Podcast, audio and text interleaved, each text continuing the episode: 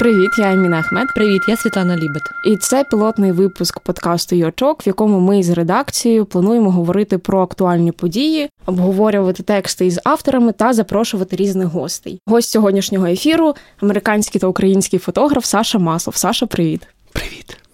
Ну я дуже радий бути першим у вашому пілотному випуску. Саша, вітаємо тебе з виходом книжки пані української залізниці у видавництві основи та з виставкою The Naked Room. Дуже дякую. Проект пані української залізниці присвячений жінкам-регулювальницям.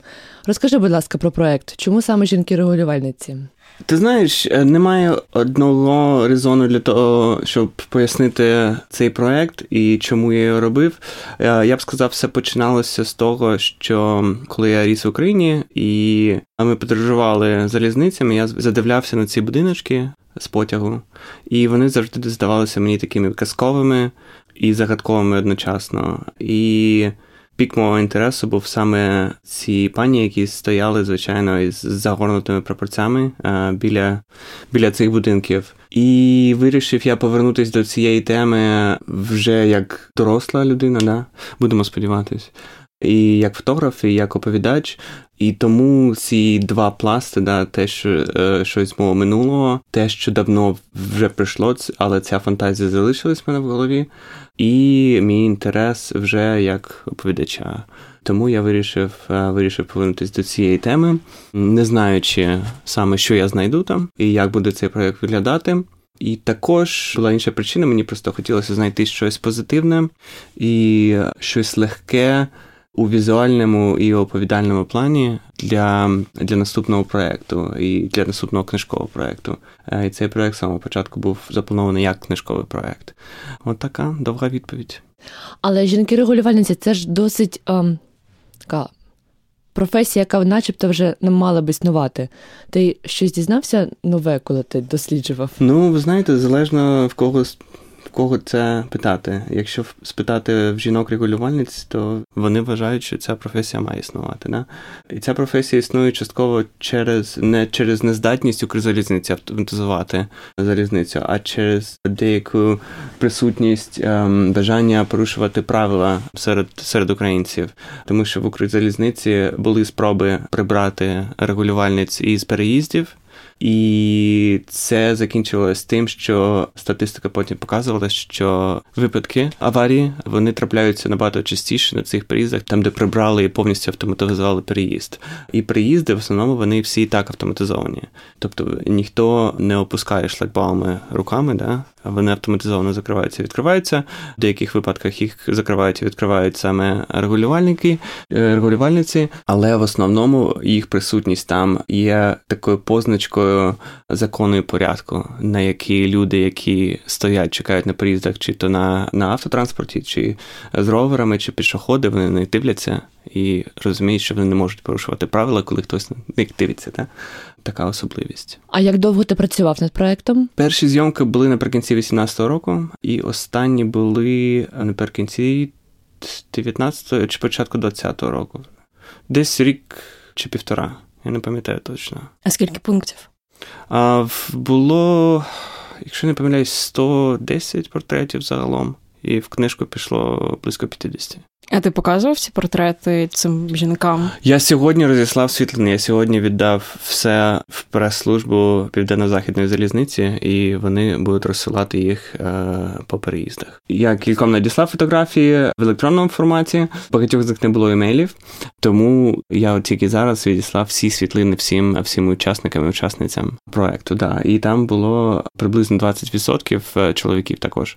І приблизно такий же розподіл і серед регулювальників близько 80% це жінки, і близько 20% це чоловіки. А портрети чоловіків увійшли в книжку? Так, портрети увійшли тільки в книжку. В онлайн-публікації і в принт-публікації ми не давали чоловіків. Ми вирішили залишити це тільки для книжки. В інтерв'ю на Юрарці, яке ти давав Олі Артеменко, ти говорив, що цитую, що за 20-30 років цей проект буде навіть цікавіший глядачеві, тому що він добре передаватиме дух часу. Ну, мені здається, що цей проект саме про якийсь часовий луп.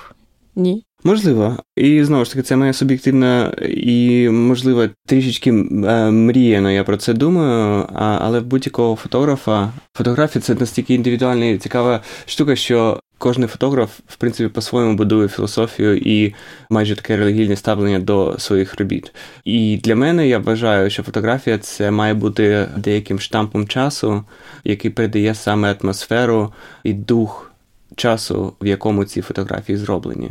Тому я сподіваюся, що вони змогли передати саме дух цього часу і також розказати про те, чому чому ці переїзди існують, і показати, показати, які вони самі. Що є саме цією річчю, яка передає цей дух часу? Ну, це якісь я не знаю, предмети, вивіски, якісь артефакти. Це все. Це все, що присутнє в фотографії, починаючи від виразу обличчя і пози, і закінчуючи до закінчуючи маленькими деталями, які які ти помічаєш а, десь збоку чи внизу а, фотографії. Що найбільше вразило тебе в побуті жінок-регулювальниці? Я б не сказав, що мене щось вразило так прямо сильно. Скоріш захопило те, що переїзди всередині ці будиночки вони дуже персоналізовані. І інтер'єри, і навіть екстер'єри також. Пані, які там працюють, приносять якісь речі свої, свої меблі якісь персональні артефакти, релігійні артефакти, час від часу клеють свої шпалери, вішають свої якісь штуки на стіни, свої годинники, да, і створюють такий персоналізований інтер'єр. І саме це мене зачарувало. А там багато молодих жінок, які працюють регулювальницями? Я б не сказав, що багато, але є. Залізниця е, не є такою престижною для праці, яка, якою вона була раніше. І багато людей, які працювали б там 10-20 років тому, шукають роботу в інших структурах зараз. Тобто вони якби не планують затримуватися довго. Я не знаю, чесно кажучи. Люди трішечки старші працювали на залізниці дуже довго, всі фактично. Тобто було дуже мало прикладів, коли хтось сказав, що я тут тільки там один-два роки і е, у старшому віці. Не? Я не питав про плани більш молодих, можливо, треба було спитати. Але всі казали, фактично, з ким я говорив, що робота не такою престижною є, тому що чому було цікаво працювати, цікаво добре працювати, важливо працювати на Укрзалізниці, тому що це структура, яка забезпечує стабільність. Да? У 90-ті 2000 це було досить ваговим фактором, і люди шукали саме стабільність. Плюс е, Укрзалізниця це е, гігант, е, бегемот такий індустрії в Україні. Да? В них свої шпиталі, свої якісь курорти, свої готелі. Тобто, фактично можна все життя існувати у структурі Укрзалізниці і бути забезпеченим саме тим соціальним пакунком. І для людей це було дуже важливо. Мені здається, нові покоління в Україні вони більш налаштовані на персональний розвиток і персональний, персональний успіх, і тому вони беруть більше ризику і шукають своє щастя там в більших містах.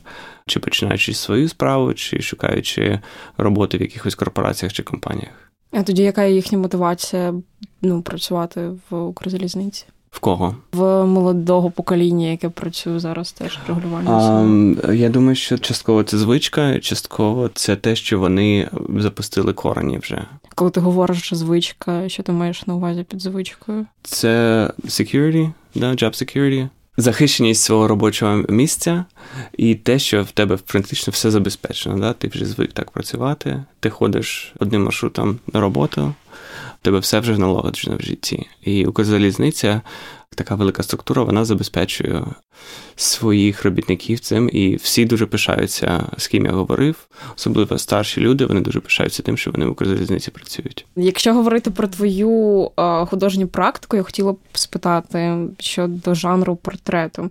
Мені здається, що він дуже часто якось сприймається неправильно і є таким недооціненним жанром у зв'язку з тим, що він є широко використовуваним та більш комерціалізованим у фотографії. Що ти думаєш про стереотипи, які існують навколо цього жанру? Я ніколи про це не думав, якщо чесно. Е, я не вважаю, що він недооцінений чи переоцінений якимось чином. Знову ж таки, фотографія дуже індивідуальна річ, і інтерпретація лежить на, на людині чи на команді, яка працює у якомусь жанрі. Тому я не вважаю, не вважаю, не відчуваю цього абсолютно. Ти просто фотограф-документаліст, чи як ти себе ідентифікуєш? А, Я я просто фотограф, я б сказав. Ти проводиш межу між фотограф і художник? Да, да. Я проводжу, Але я проводжу тільки тим, що я знаю, що я не художник, і пояснювати, чому я не художник, я не можу. Просто я знаю, що мій медіум це фотографія, і я дуже комфортно почуваюся в цьому медіумі. І на цьому я закінчив категоризувати себе. От. А як ти розрізняєш інших людей? Я проводжу лінію там, де вони самі проводять. Да? Це лінія поваги, як називати людей іменами, якими вони представляються. Не для мене судити, як ідентифікуються люди щодо будь-якого аспекту в їх житті. В який спосіб е, ти займаєшся сторітелінгом, використовуючи знову ж таки портрет? Ну, мій метод, в принципі, дуже простий. Він особливо не змінився за кілька років. З, е, використовуючи середовище, яке людина будує навколо себе, я намагаюся показати більш широку картину і історію людини із допомогою об'єктів, які ця людина навколо себе колекціонує, чи декорує, чи живе. І таким чином я намагаюся поєднати саме да, людину і, і, і її навколишнє середовище. Наскільки важливим для твоєї практики є книговидання? Це вже твоя друга книжка. Перша була про ветеранів. Ну це, да. да, і я саме саме таким чином хочу закінчувати будь-який великий проект. І книжка це така фінальна крапка у будь-якому у будь-якому зборі робіт, яка е, дуже яскраво завершує проект. І це неймовірно важливо, але саме для великих проєктів, чи саме проєктів, які хороші для формату книжки. Не всі проекти заслуговують на це, я б сказав. Чи не всі проекти цікаві для книжки. Вони можуть існувати в інших форматах чи жити десь в інших місцях, але для книжки має бути дуже специфічний проект. Наскільки важливим є текст? Текст дуже важливий. Але знову ж таки, залежно від проекту, і залежно е, наскільки ти хочеш розказати і розширити, доповнити фотографії текстом. Наприклад, якщо брати ветеранів, то там було дуже багато тексту для для книжкового формату, да, для фотокнижкового формату. Звичайно, набагато менше. Але мені хотілося дати повністю інтерв'ю кожної людини, яка була в книжці, для того, щоб показати і розказати їх історії, тому що там фотографії і навіть невеличкі кепшини були б недостатніми для цього. От. В цьому проєкті з залізницею це зовсім по-іншому. Там вступний текст описує все достатньо для того, щоб портрети були компоновані тільки маленьким текстом. З якими темами тобі найцікавіше працювати? Я б сказав, е, з темами сучасності, які мають е, відгуки історії. Ну, у ветеранах, наприклад, моя персональна зацікавленість Другою світовою війною і тим, що я виріс в одному соціумі, а потім знову в іншому. І історія, історія кожної людини, і історія загалом, вони всі знаходять відображення в цьому проєкті. І фотографія, звичайно, теж немало важлива. В українських залізничних пані чи пані української залізниці ми ще не можемо ніяк знайти правильного українського перекладу. Історія в цих будиночках і історія в самій залізниці. Якщо навіть взяти назву залізниці, да, там південна залізниця, південь звідки, да? південь від Москви. Чому вона південна? Чому південно-західна залізниця? Тому що Російська імперія була заснована ці залізниці, а і дотепер кілометри на них відраховуються від Москви. Що цікаво, да? А на деяких інших залізницях кілометри відраховуються від від Києва чи Львова. І ці такі такі речі, які ми не помічаємо, вони є відголосками історії, які все ще накладуються на наше життя, і вони настільки звичні для нас, що ми не думаємо про їх початок. Ну, ти ніби вже 15 років як живеш в Америці, uh тобі цікавіше працювати з якимось українським контекстом, українською історією? А, Ні, просто цей проект, цей проект він е, був зроблений в Україні, тому що я хотів зробити його в Україні. А Мені також цікаво працювати над над американськими темами. Я працюю над ними також. Да.